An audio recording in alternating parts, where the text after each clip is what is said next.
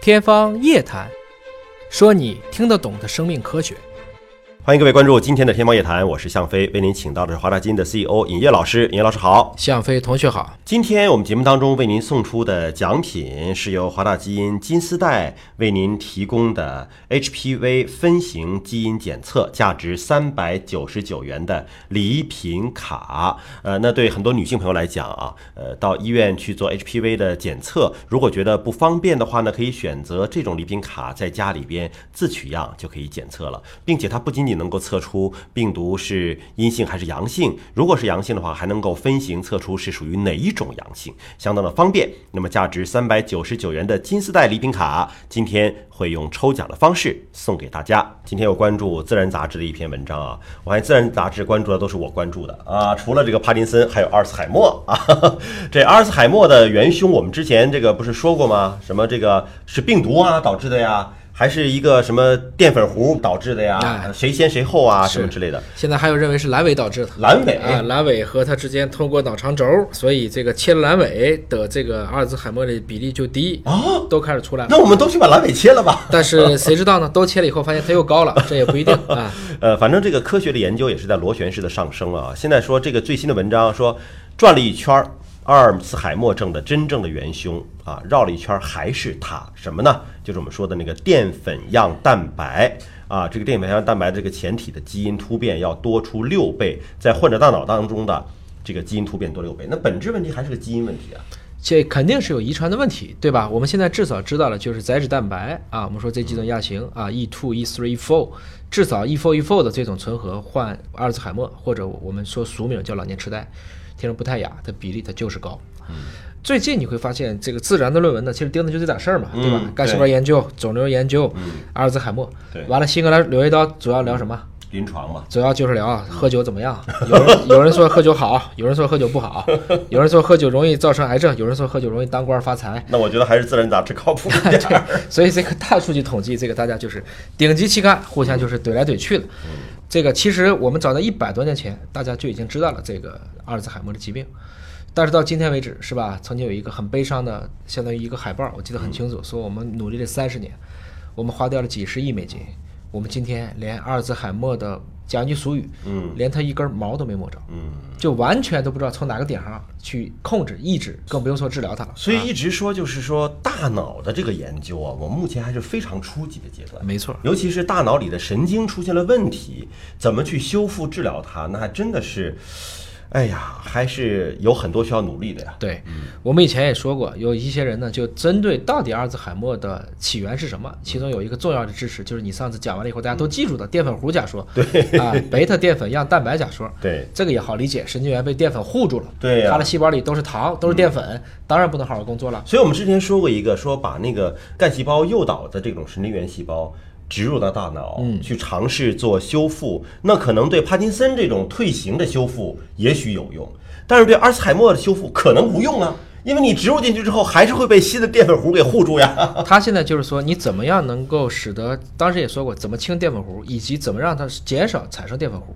所以呢，这篇论文当中，如果你说被证明了。啊，我们绕了一大圈，发现它还是在大脑里，那这个就证明至少那个假说是对的。嗯，那我们这几十年的努力也没白费啊，至少把这个假说做实了。而且他说，在患者大脑里边啊，这种淀粉样蛋白前体基因的突变要多六倍，那么就还是一个先有鸡先有蛋的问题，是因为先有了这种基因的突变导致的这种淀粉样蛋白增多，把神经给护住了，还是因为淀粉样蛋白增多了，把神经护住了？导致里边的基因突变了。哎，最近呢，大家是越来越多的考虑到一个新的一个研究领域的方向，叫体细胞重组。嗯，什么意思呢？你比如说免疫细胞吧，那免疫细胞按理说基因如果都一样，为什么你来一个不同的感染源，我就能产生一个对应的抗体对付你呢？嗯，我一定让我自己发生重排了。对，这个叫做体细胞重组，重新洗牌。哎，这副牌，咱就这把打双生，我按双生来；你打五十 K，我按五十 K 来；你打掼蛋，我按掼蛋来；你打这个炸金花，我按炸金花来。就是来什么兵，我派什么将。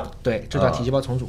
所以大家说，如果免疫细胞可以这么去对付，有没有可能神经细胞是自己把自己搞错了？嗯，我自己洗牌，给我洗成了这种你所谓的淀粉糊，我越洗越多。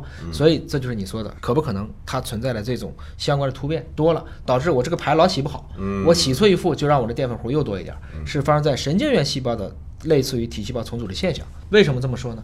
因为你想，免疫细胞多样性很高，神经元细胞多样性也必须高，因为你所要记住的这些认知、情感、调控、语言，这每个细胞都是不一样的。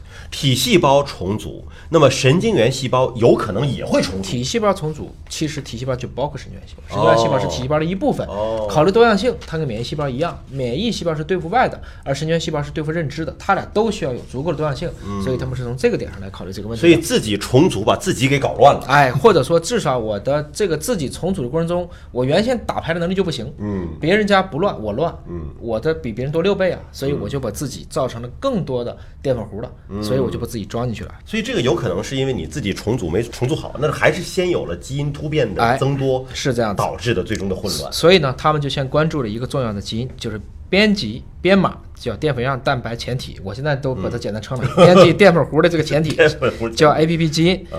如果 APP 基因拷贝数发生变化，理论上讲就会增加 T 细胞重组的概率。那么是不是在神经元里这个 APP 基因真的重排了呢？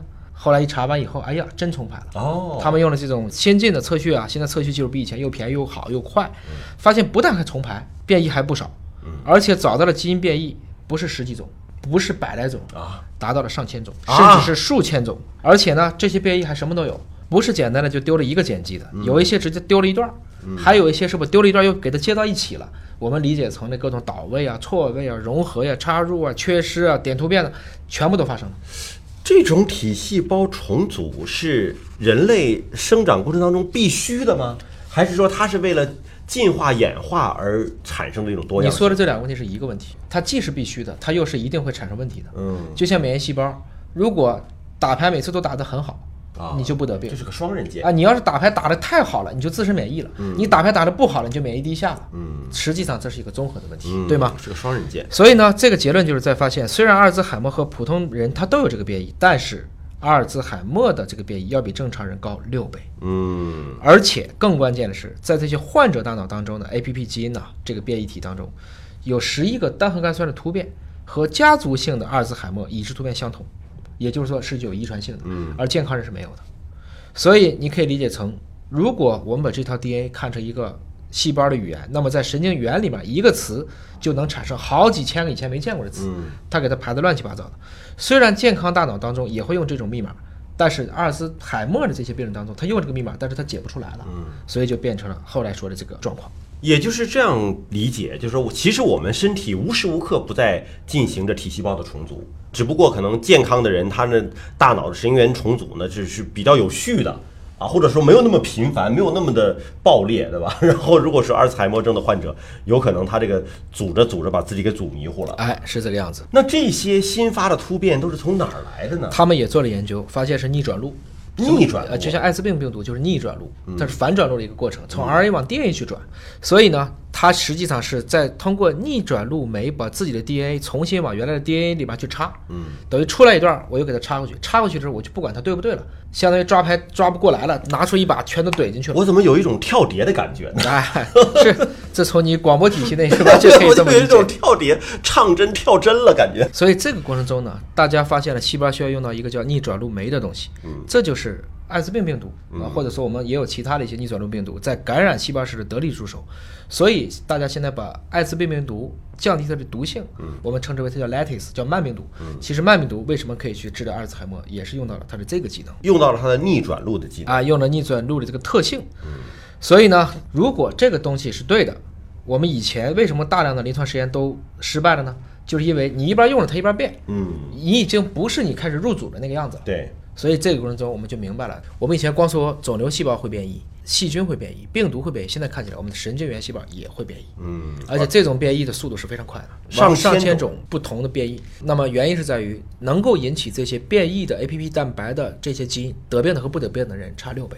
好，我们也希望这种研究的深入啊，让我们寻找到阿尔茨海默症的治疗的方法，让我们离得更进一步了。大家不用担心啊，向飞同学大概每隔一个两个礼拜，只要看见阿尔茨海默，就一定会拿来讲一下。等我老了那一天，我相信一定有药可治了。或者说，可能大家后来会发现，向飞是这个世界上聊阿尔茨海默最多的主持人。